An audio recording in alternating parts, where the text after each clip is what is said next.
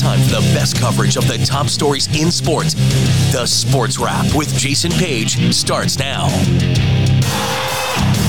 Wednesday edition of the Sports Wrap is off and running. Jason's got the day off. I am the Prince of Picks, Sam Yarnell. In for him today, we got a great show coming up. JJ Beale AM sports writer, uh, AMNY sports writer, excuse me, joins us in segment one. We'll break down all of the NBA action coming up just a few days away from the start of the NBA season and lots and lots of news coming out of the league to get to with JJ. Then we'll talk a little bit of baseball. The Phillies, man, they are a very, very good team. And they remind me of a team that won a championship not that long ago. We'll get into that in segment two, and we'll wrap it up with some news and notes out of the NFL today. Lots and lots going on as the new league week gets started, and we got a big game coming up tomorrow between the Jags and the Saints, but some new contract signings today, some injury updates, and a big, big surgery in the AFC South. We'll get into all of that today on the Sports Wrap, but I want to start things off bringing my close personal friend and AM New York sports writer JJ Beale to talk some NBA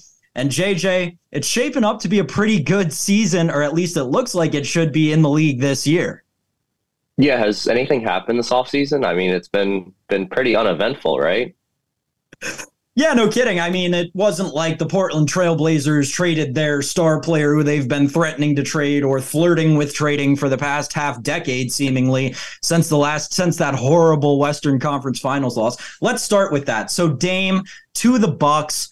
What are the expectations for the Bucks this year? You've known me for a long time. You know that I don't necessarily have the best gauge when it comes to the NBA. Being a Washington Wizards fan, I don't necessarily understand basketball as well as everybody, some may say.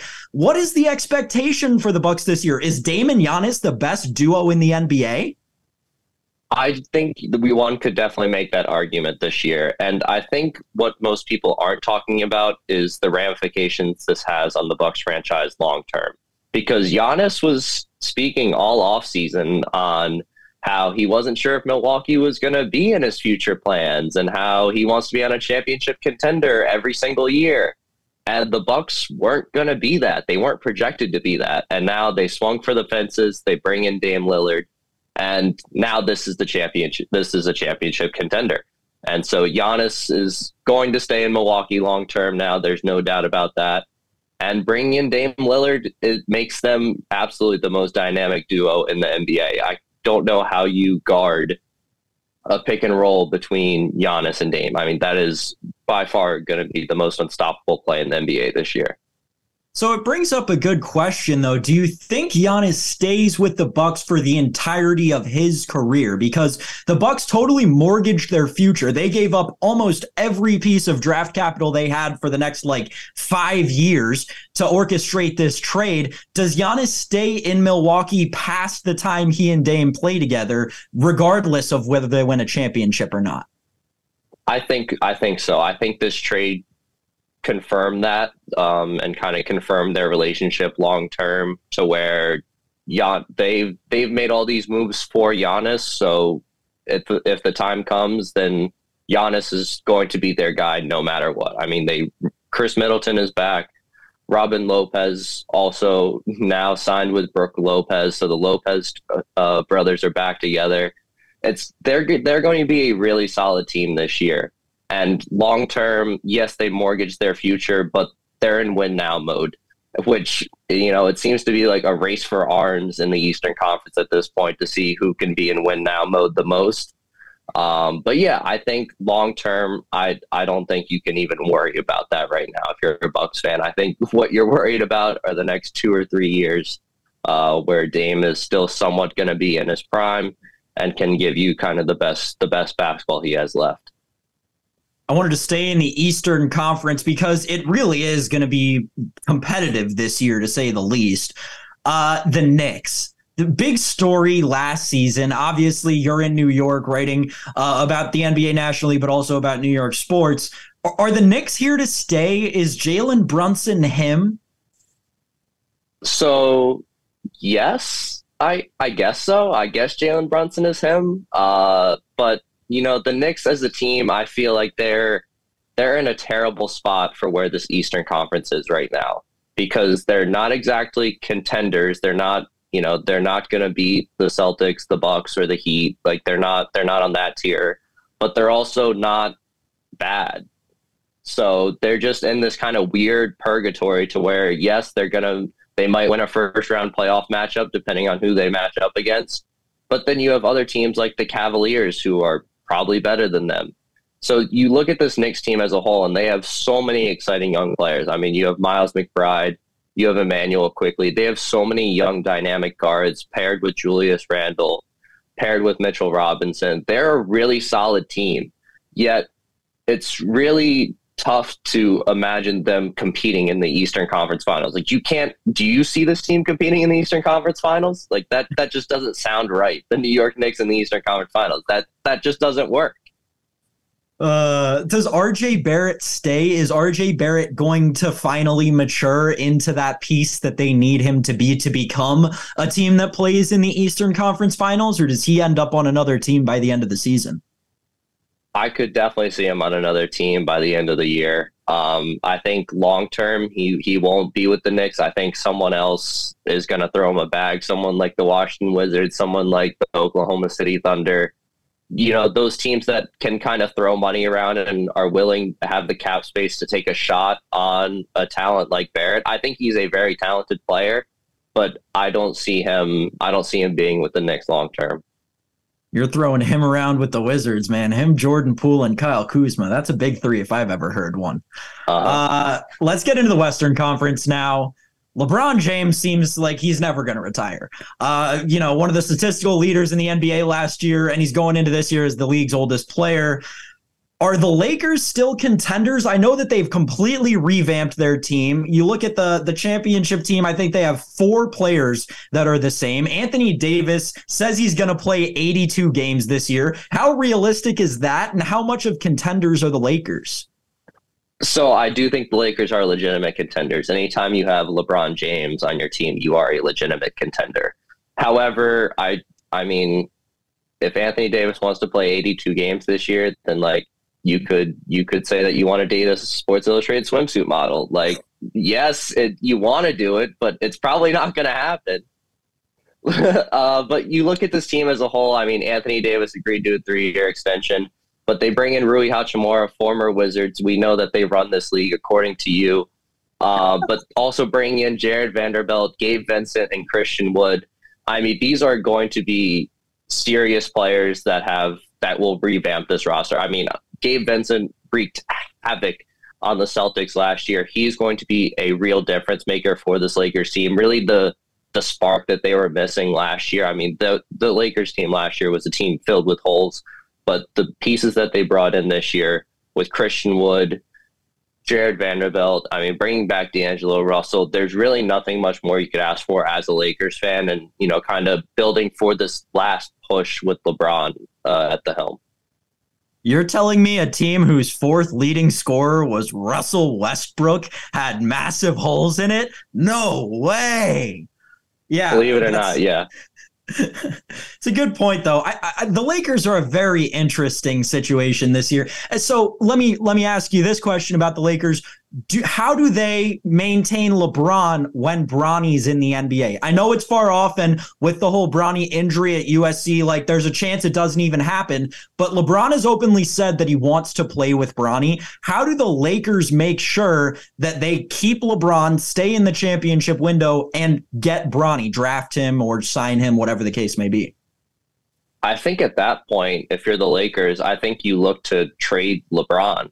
I I don't think that you try to draft Bronny. I think whatever team drafts Bronny is going to set their team back significantly just to get two years of LeBron and to sell tickets. So if I'm the Lakers, I wait to see where Bronny goes, and then if LeBron wants to get traded there, then you you send pieces there and you get you get pieces back. Um, so I much I much rather see the end of LeBron's career playing off with a different team, and the Lakers using those pieces that they get from a LeBron trade to kind of start their rebuild themselves. It's very interesting. Uh, in the Western Conference, the biggest story for me that I've noticed going into this season has got to be the Oklahoma City Thunder. They've got an electric team. They've got great young talent, and they've had young talent for a couple of years now. But now they've got all this draft capital. And I, I have the tweet saved somewhere. I don't have it pulled up in front of me. They've got like four first round picks for each of the next three seasons. Uh, how good are the Thunder going to be for how long, JJ? And are they a team that we could consider a championship contender this year or next year? This Thunder team is an absolute delight. Uh, my favorite team in the Western Conference by far, just with the pieces that they have. I mean, you got guys like Chet Holmgren, you know, just everyone that they brought in so far. And then you look to the future too, and they have all of this draft capital. So not only can they make these picks and take advantage of these picks, but they can also make moves for superstars too. I think it's 15 first round picks in the next five seasons and then 22 second round picks. It's something absurd like that. But it's it's the perfect rebuild. It is the perfect rebuild. They have all of the flexibility in the world. They have young, exciting players if if you're a fan of the Oklahoma City Thunder right now, you could not be more excited not only about this season, but you know, five or six seasons down the road. You know you're set up for success, and you've already started to hit on some of these draft picks. I mean, guys like Shai Gilgeous Alexander, one of you know could be one of an All NBA player this year. Just an absolute delight of a team, and just so entertaining. They just play fun basketball. You mentioned two Oklahoma City Thunder players, and neither of them were Josh Giddey. Like, my goodness, that's how much fun that team is to me. Josh Giddey is is awesome. Another example of a player that they hit on in the draft. Yeah, the Thunder, the Thunder are great, man. I, I love the Thunder.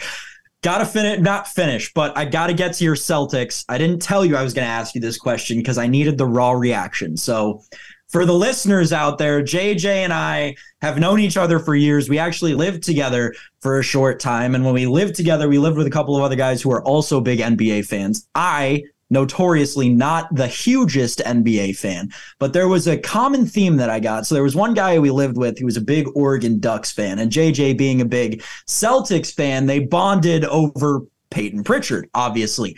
Payton Pritchard gets a huge contract this offseason, JJ. I gotta. What are your thoughts on it? How does it improve the Celtics? Are the Celtics hands down the number one team in the NBA this year? Are they better than the Nuggets? What are your thoughts on on Boston heading into the season with a specific angle on the Payton Pritchard contract?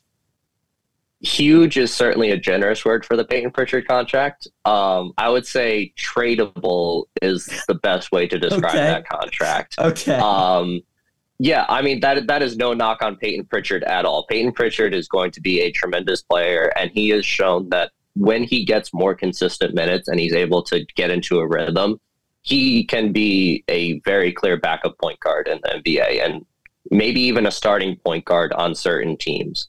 Um, you, I mean, you've already seen it in the preseason. He has a quicker trigger now more than ever. He has limitless range uh, I'm I'm really excited to see what Payton Pritchard can do on the Celtics team as a reserve guard now that he gets consistent minutes. And you know, looking at the Celtics as a whole, depth can certainly be a question for this team.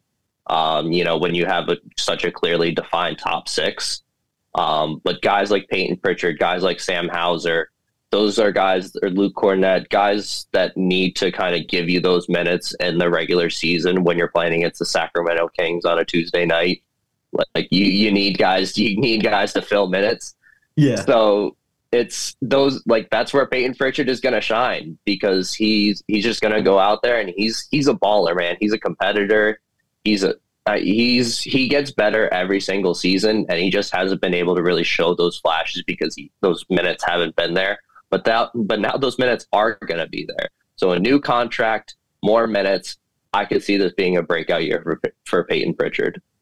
How does the defense for the Celtics evolve, losing key defensive pieces in the offseason? Uh, it's been one of their strong suits over the past couple of years. And obviously, you and I talked about it a little bit in the preseason. Their offense has looked so different. And is that how they compensate for the new defense?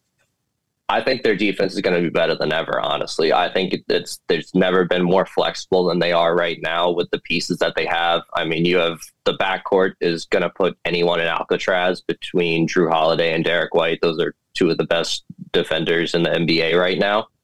And, you know, you add Jaylen Brown and Jayson Tatum to that mix, two guys that take pride in their defense. And now I feel like people aren't talking enough about how Joe Mazzulla has had a whole offseason to kind of watch film. People forget that he was thrown into the head coach's job right. about two weeks before the season started.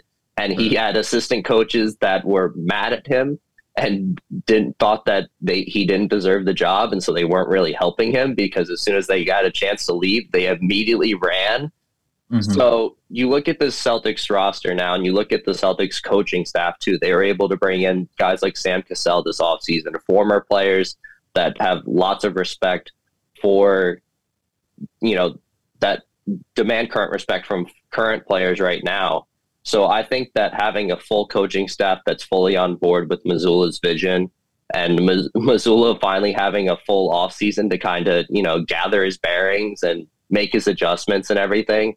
I think that Mazzulla is going to be, could be a coach of the year candidate for sure. Um, and I think that, you know, the Celtics defense is only going to follow that. You know, you have elite rim protector and Kristaps Porzingis so that just lets guys like Jrue Holiday and Derek White push up even further on their guys because they know if they get beat, then you have, you know, Kristaps, Al Horford, right. and Jayson Tatum coming in there to protect the rim. Gosh. Yeah, that's that. Their lineup is stacked, man. Like I did not realize until you were just throwing out those names. Just a guy off there, they might win a guy off if you're having a guy off in the NBA. Uh, all right, got to get you out of here on this, JJ. You know I am a Wizards fan living in basketball purgatory for the last better part of 20 years. Tell me something nice about the Wizards. They look like the worst team in the NBA. Look, there has never been a better time to tank in the Eastern Conference than right now. You don't you don't want to be in basketball purgatory in the Eastern Conference right now. You would rather be a rebuilding team and a team that's building towards something than a team like the Knicks and the Cavs. Like I would say if you're a Wizards fan, I would say that you are in a better position to succeed in the future than a team like the Knicks or the Nets. You know, it's it's a team that is certainly young, um, but the flexibility is there, and you don't want to compete now because you're not beating the Bucks, you're not beating the Celtics, you're not hanging not. with the Heat. No. Who wants to do that? No one wants to do that. You want to wait five years down the line when these teams don't have their draft picks or anything, and then who comes who comes swooping in? Jordan Poole and the Washington Wizards. Oh my gosh, that's JJ Beale. He does a great job at AMNY Sports. Check out all of his work over there. JJ, thanks for breaking down the NBA for us, man. We'll get you back on the show real soon. Of course, always a pleasure, Sam. On the other side of this short break, uh, gonna get into the baseball. The Phillies, they're an electric factory. We'll talk all about it.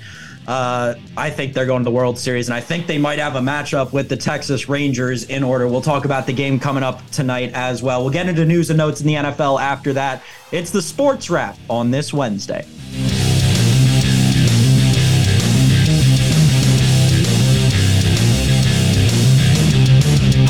Wednesday edition of the Sports Wrap rolls on.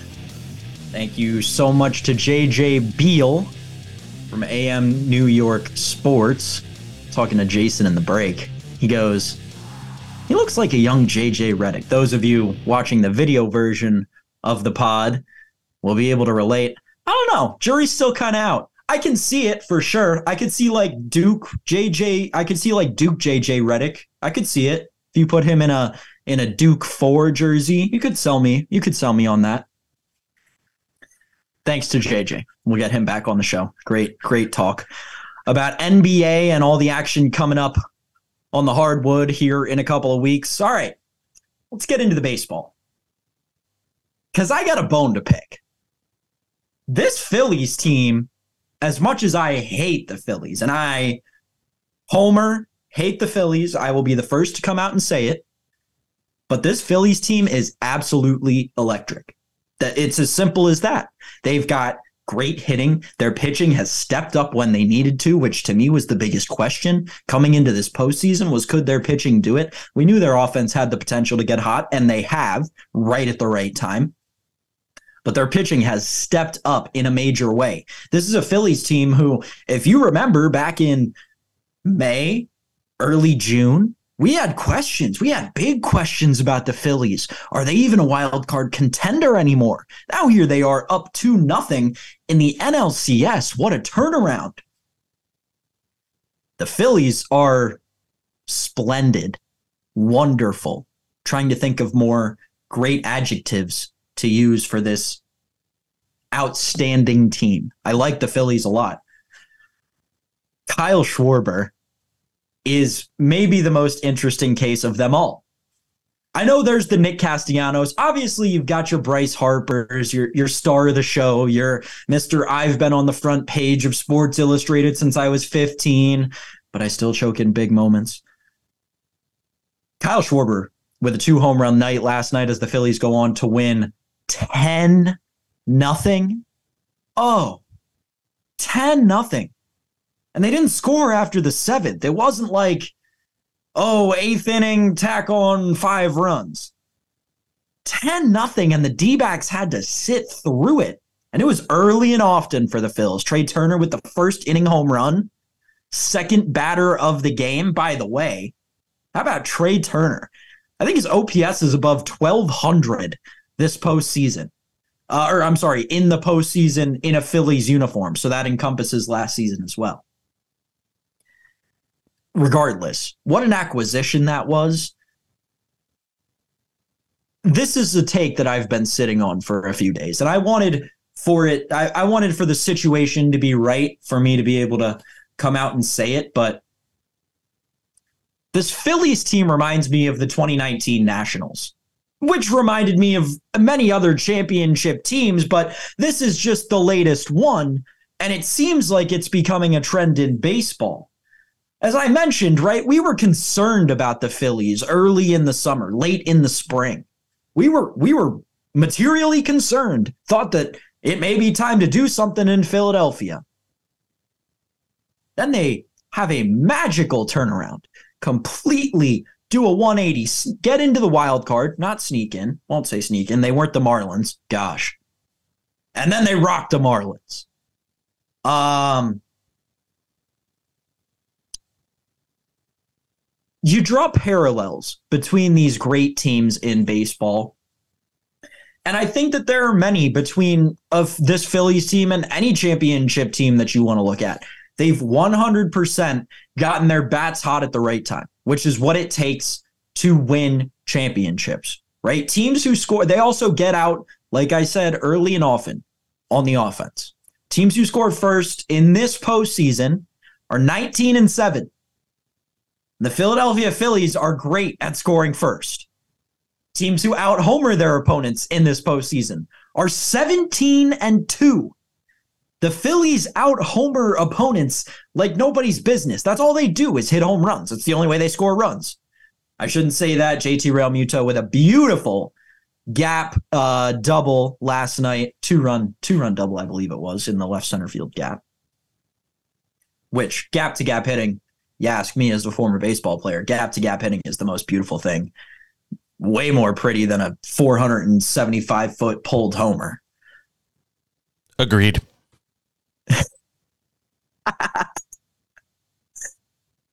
this Phillies team is an electric factory. I said it in the tease coming into this segment.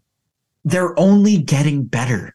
They're getting better every game there is a narrative that's been created that uh, Citizens Bank Park is, is some outrageous postseason environment.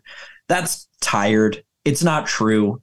Uh, people who watched the Dodgers play in the World Series in 2017 uh, or 2018, I guarantee that Dodger Stadium was louder than Citizens Bank Park during both of those World Series. Uh, just just seeing the videos uh, on social media from in that stadium, the deafening noise. You look at other big stadiums with big fan bases, right? I, I would bet you that Boston in 2018, during that miraculous World Series run, when they were one of the best teams, maybe in baseball history, uh, I bet you Fenway Park was rocking more than Citizens Bank Park was. You're going to tell me that uh, even ga- you go back 15 years. Yankee Stadium in 09, I would even argue, was probably louder than Citizens Bank Park this year, let alone that year. That all said, postseason baseball does 100% bring about an environment that we all need to appreciate, respect, and probably give more flowers to because I don't think that we quite respect the difference in baseball between regular season and postseason play so much. But that's a story and an argument for a different day. And Jason and I can talk about that when he's back on the show because I'm sure his opinion probably differs from mine. To the Phillies. If you want to bet on the World Series right now, the Phillies are the best team to bet on. You're going to have the most fun. I'm not even looking at the odds in front of me. I'm just telling you. You're going to have the most fun. You're going to be rooting for the best team. And at the end of the day, you got the best shot to win. Because right now, uh, just from a baseball perspective, not from a numbers perspective or an analytics perspective, but from a from a the game of baseball perspective, the Philadelphia Phillies are a clear cut and obvious winner of of this year's World Series. It, it's not particularly close for me. I think the Diamondbacks will get a game in this series. I don't know when it will come, whether it will be game three or four, but they will get at least one at home. Don't think they're going to get much more than that. I'm pretty confident in a gentleman's sweep in this series. Now to the other league, to the American League, because that's where this all gets a little hairy for me. By the way, if the Phillies win, it will be the second time in Phillies history that they've played in the World Series back to back years against teams from the same division, right? So in 08 and 09, the Phillies played in the World Series against the Rays and then against the Yankees. And in 22 23, they played against the Astros in 22, and it would either be the Rangers or the Astros in 23. Just a little interesting tidbit about this upcoming World Series should the Phillies make it to the game coming up tonight and who the Phillies could play or the Diamondbacks, but let's be realistic here on the sports wrap. Astros Rangers tonight in Arlington. Cristian Javier and Max Scherzer. He's back. And that that's got to be the story of this game. Max Scherzer coming back after the season that he's had, the roller coaster of emotions that it's been. Think about where this season started in Port St. Lucie, getting ready for a World Series with the Mets. The Mets, who just let Jacob DeGrom go and replaced him with Max Scherzer, Justin Verlander, this loaded pitching staff, ready to chase a World Series again. To where we are at the deadline, the Mets in fourth, struggling for fourth place battling with the Washington Nationals for who will be the worst team in the month of July? I think the answer was the Mets, just saying. They deal him. Where? To the team where DeGrom went.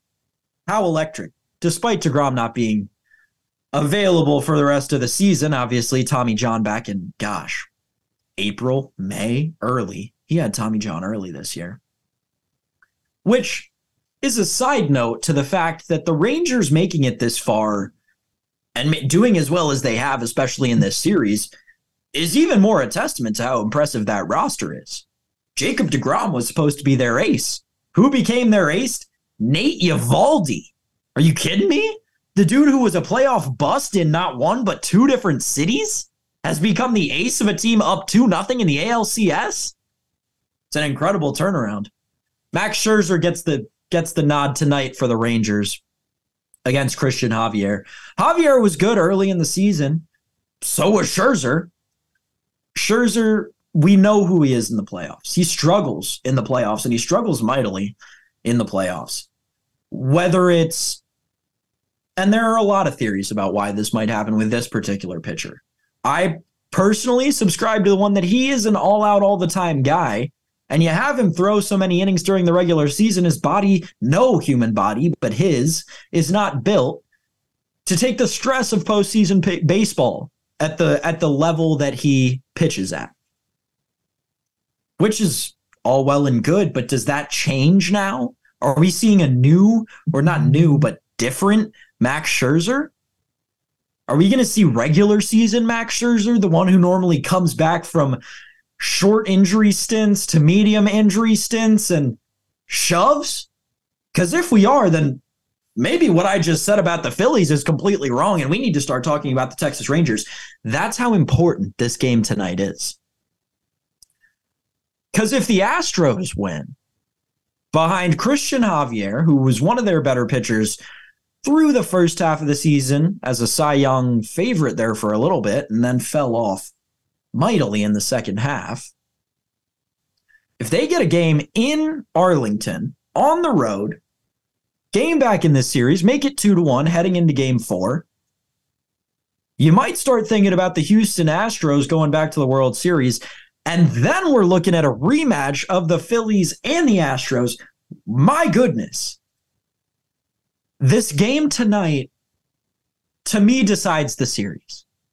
We know the odds of coming back from down three nothing, and of course, there's a great hero story to be had, but realistically, it's never going to happen. 2 1 is a totally different story. If the Astros win tonight, I, I might even I might even like them in the series. Down 2 1. It's it's a nuanced way to look at this game, but I think the best bet on this game has got to be the total, and it's something that a week ago Max uh, Max Scherzer, Matt Striker, our good friend over at MLB Network and Sports Grid, came on the show and told us about the best way to bet some of these playoff games is the total. And when you look at Cristian Javier and Max Scherzer,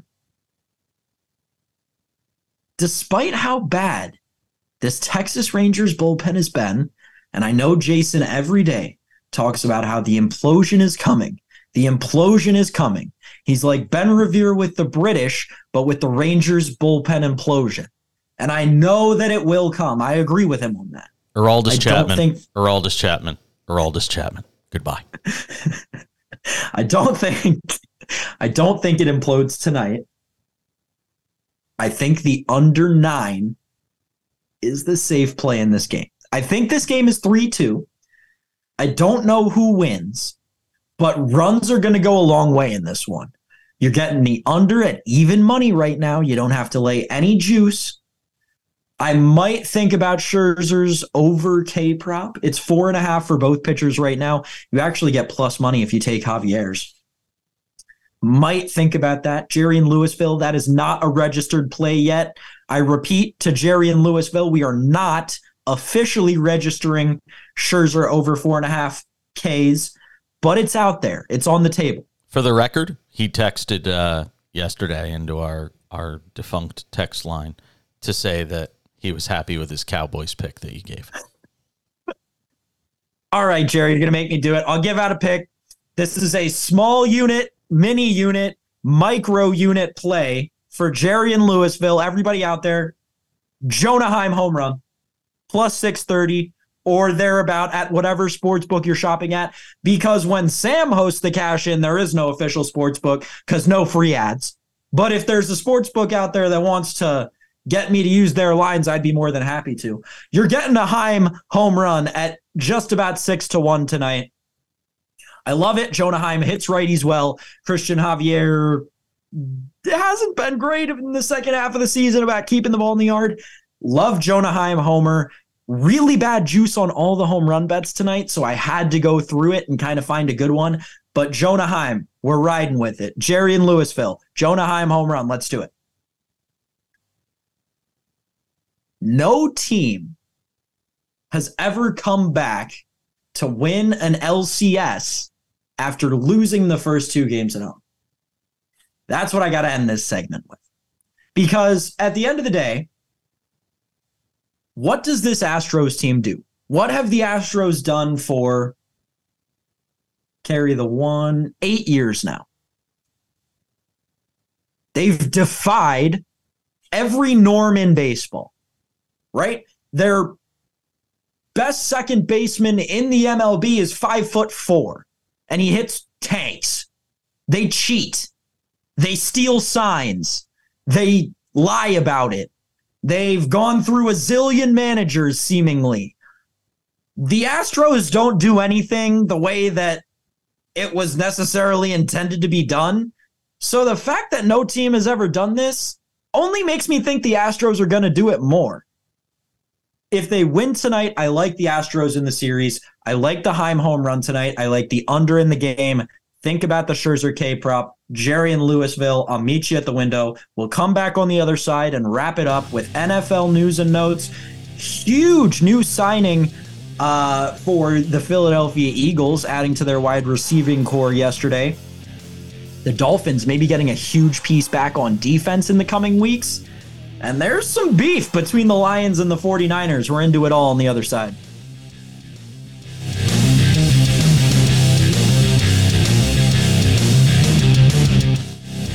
Wednesday edition of the Sports Wrap rolls on talking some NFL news and notes. Thanks again, uh, JJ Beale, AM New York sports writer, for joining us earlier. I am Sam Yarnell, in for Jason Page today. Jason's back tomorrow, as he usually is. We'll go through the Thursday night football game. All right. Jalen Ramsey's back with the Dolphins. Before we get to that, let me get to the Anthony Richardson thing because I don't want to talk about the Dolphins yet. Anthony Richardson went through shoulder surgery or is undergoing shoulder surgery either today or this week. He's out for the season. It's horrible. Uh, if the Colts can somehow make the postseason, there's a chance he plays then, I guess, is my understanding. There's a chance if they even do with Gardner Minshew. So his season's over. It's done. It's over. It was a good rookie season. It lasted what four games uh, with a concussion in there. Anthony Richardson was a great fantasy quarterback for four games, uh, and I was really happy with it.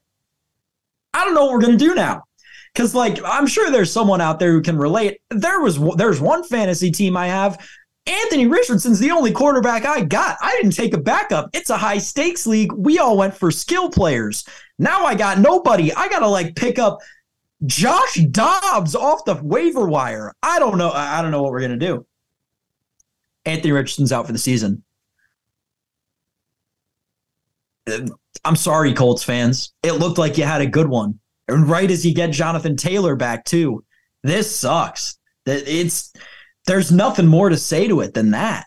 In Indianapolis right now, this just sucks. Like the, there was so much promise with this team. Zach Moss looked like an all-pro running back behind that offensive line for five weeks. Now you get Jonathan Taylor, who actually is an all-pro running back, back into that lineup, and you got to put them all behind Gardner Minshew don't get me wrong, no hate on Gardner Minshew. He's a very nice guy, very down to earth human being. Was lucky enough to meet him a couple of times, but he's not a championship quarterback. He not that Anthony Richardson is, but Anthony Richardson's got a better shot of being one.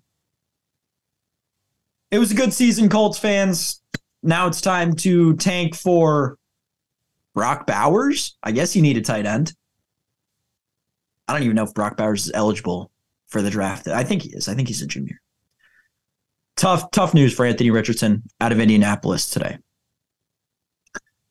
Jalen Ramsey's back with the Dolphins. They opened his 21 window, 21 day window to return from IR today. And this is going to be a big one because when you look at that Dolphins secondary, what of the Dolphins, when you think about the Dolphins' losses this year, loss. What do they struggle against the Bills? Stopping Stefon Diggs. They couldn't stop Stefon Diggs. They couldn't stop the whole Bills wide receiving core, but having a nickel corner on Stefon Diggs did not help them at all. Getting Jalen Ramsey back solves that problem. And as a Bills backer, as a Bills supporter, as a Bills better, I'm nervous. I, will say it. I think that the Dolphins defense is going to get a lot more real with Jalen Ramsey back. I was expecting them to not get him back until week 10, week 11. Getting Jalen Ramsey back is almost makes up for losing your left tackle. You never know, but they're going to be a good team. They've got Ramsey. They'll get Achane back. The Dolphins, the do- I'm coming around on the Dolphins, and that's that's not good. That is not a good thing, ladies and gentlemen. You don't want this guy to come around on the Dolphins because that means they might actually be a real team. Excuse me?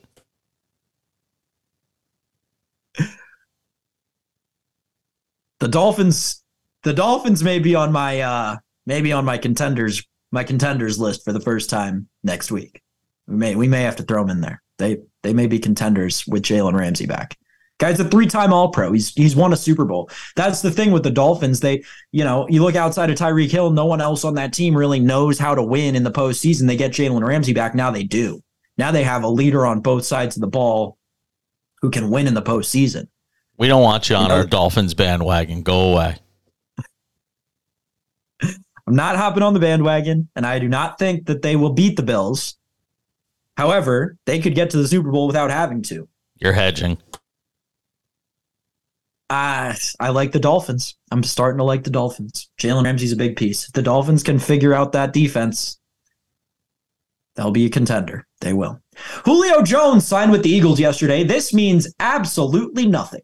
If you think this means something, it doesn't. Uh, he's eye candy. He's not going to be a significant role in this offense. Um, you look at the pass catchers in that offense, and there, there's a plethora of them, right? They have depth. Uh, barring an, an insane injury in that Philadelphia offense, I don't see Julio Jones getting a significant target share. Uh, it's pretty much a ring chasing move uh, on its face to me. It looks, it seems like he just wanted a few extra weeks to get in shape this season and sign with whatever team looked like it was going to be the best. Eh, Julio Jones doesn't mean anything to me. I don't think Julio Jones becomes a viable option in fantasy. I don't think we're looking at major Julio Jones props in terms of scoring a touchdown. There may be points where we actually look at his under receptions prop just because there's only one football in that offense. You can't throw it to more than one person. And when you got guys like DeVonta Smith, AJ Brown, you know, even out of the backfield, you look at guys like Miles Sanders, and you got pass catchers throughout that offense. Dallas Goedert. Uh, the ball's got to get spread around. The Julio Jones move isn't really a needle mover for me in, in Philadelphia. Next story is a little bit weirder.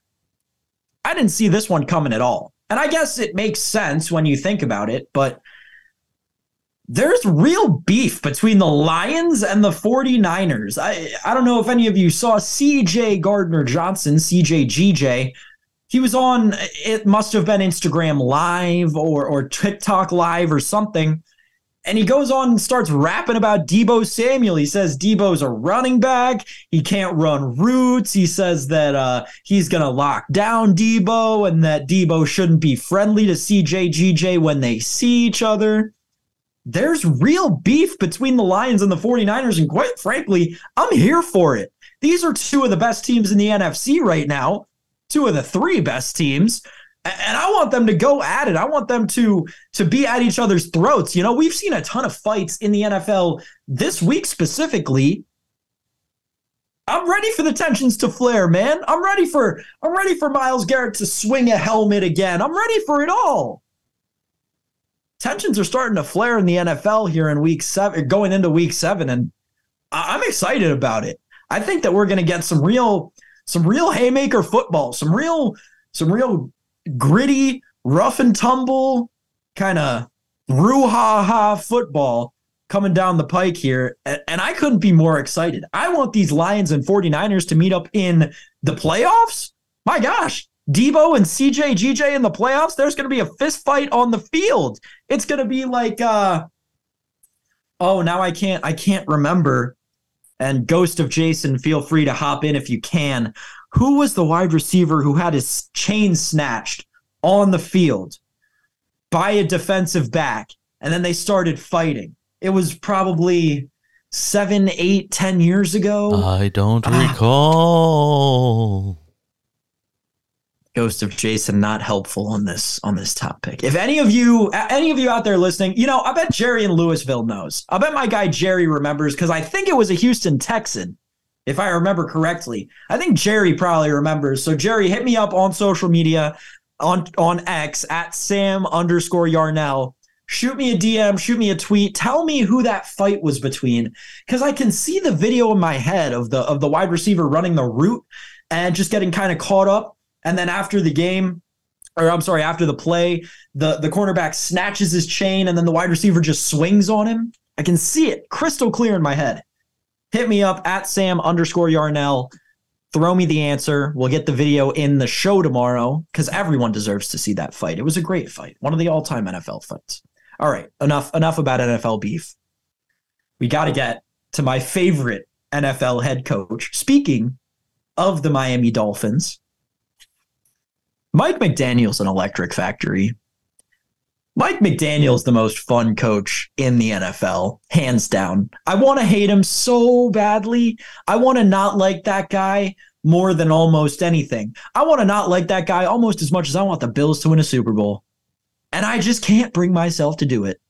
I mean, when the reporter asked him about how how they're, you know, having a historic year in in week 6 uh, of the season, a historic year offensively. And he goes, Well, you know, that's it. That was our season goal, offensive output through five weeks. It's just stuff like that. The guy is is making America love him. He's becoming America's coach. And that was only evidenced more this weekend when he was mic'd up. We should have the clip of it here, some of his interactions on the sideline, but I just love watching this guy coach. Go ahead and take a listen. That five's widened out there, Butch. Why don't you say that? LOL. Isn't that fun? Go score. Come to score. Score. Touchdown, Miami. Caller. Oh, thanks, buddy. You gotta stay hydrated. Yo, yo, yo, yo, yo! Hey, sir! Wait for it. Time out. I'm fighting myself, and myself is winning. Isn't that all of us sometimes? Don't we all just think I'm fighting myself today and myself is winning? Like that was the most relatable piece of content I, have ever seen. I want to get this guy on the show more than I, I need. I need to get this guy on the show more than I need air when I wake up in the morning. Uh, Mike McDaniel's awesome and I hate the Dolphins, and he's awesome. Uh, there's another clip if you watch the extended version of that video, which I highly recommend going to do. The Dolphins social media team put out a whole three and a half minute cut of him mic'd up on the sideline this week. And there's one point where he walks up to the guy who holds the chain, the, the chain gang, as they're called. They wear these bright colored vests uh, while they hold the chain so that everyone knows that they're not members of the sideline. And McDaniel walks up to him and he goes, Oh, yeah, I almost wore that same vest today. It was just an awesome moment. Uh, Mike McDaniel's great. And, and I, I'm happy for him. I'm happy for Dolphins fans. As much as I don't like the Dolphins, I know that Dolphins fans, you know, I'm very good friends with a few Dolphins fans. I, I know that they've been through it for gosh, since Matt Moore, since the Matt Moore experience, which was 15 years ago at this point, it feels like. I, I know it's been a, a struggle for Dolphins fans over the last however long.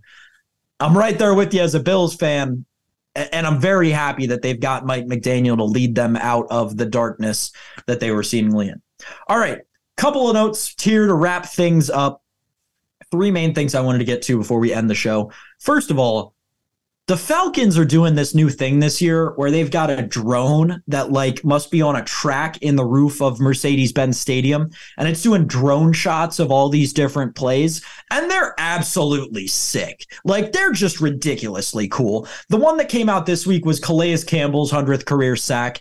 Uh and it's just an awesome video. The angle is unique, unlike anything we've ever seen before. It's better than the Skycam because you're actually on top of the player, looking down at them and how they move. They did it early in the season with a Bijan Robinson touchdown. I, am I'm, I'm here for it. I'm here for the Falcons drone shots. Falcons social media team, if you're listening, keep them coming, man, because they are one of my favorite things about football social media uh, so far this season. Another note: Bears Chargers not flexed out of Sunday Night Football Week Eight. The NFL had a deadline they had to meet uh, yesterday that they had to f- decide whether or not they were going to flex the Bears Chargers game out of week eight Sunday night football. And they decided not to. I haven't even looked at the other games going on in week eight, but I can tell you right now, Bears Chargers is not a primetime game. That screams 425 start. Bet the under. Bet the Bears getting probably 10 and a half points in that game. That is a 4:25 p.m. game, not an 8 o'clock game. We're all going to now have to suffer watching through that together. I don't know what kind of betting angle I'm going to take on that game. It's going to be horrible. But Bears Chargers is your Sunday night football game in Week Eight. Thanks, Uncle Roger. Thanks, NFL. Last thing to get you out of here with this is something that I saw on Reddit this morning that I just needed to share. So there's been so much talk lately about the NF or, or about the MLB and having a flawed playoff system. And, and I saw someone write an article on on what they would do if they could change any other league's playoff system. And this was the most interesting idea, and I'm kind of here for it. We're calling it the super duper wild card. Essentially, the concept is that in, instead of each one seed, the AFC and NFC one seed getting a bye, they play a game against the worst seed from each of those conferences, right? So last season it would have been uh, either the Eagles or the Niners or whoever the AFC's one seed or the NFC's one seed was against like the Commanders or not the Commanders, like the the Falcons or the Cardinals. Uh, I'd be so here for that because 90% of the time the one seed would win, right? But that 10% of the time when the 16 seed takes out the one, that is going to be awesome football. I would be so here for that. It would make the NFL more money. Um, I think it's a great idea. I don't think anyone's ever going to go for it. I don't think it's realistic at all. But if it were, I would get behind it hands down in the snap of my fingers. Um, I think it's a cool idea. I I'd love to see it, even if it were were for just a season. That's gonna do it for the sports wrap on this Wednesday. Thanks again to JJ Beale from AM New York Sports for joining us in the first segment. Bet on the Ooh, bet on the Jonah homer tonight. Bet on the Jonah Heim homer tonight. That's my play. That's my play of the night. We'll be back with you tomorrow. Jason will be back. I'll be back. We'll break down Thursday night football. Uh, and maybe we'll get a guest on the show. Maybe Matt Verderame will stop by. We'll see. That'll do it for me. We will see you tomorrow, same time, same channel, for another edition of the Sports Wrap.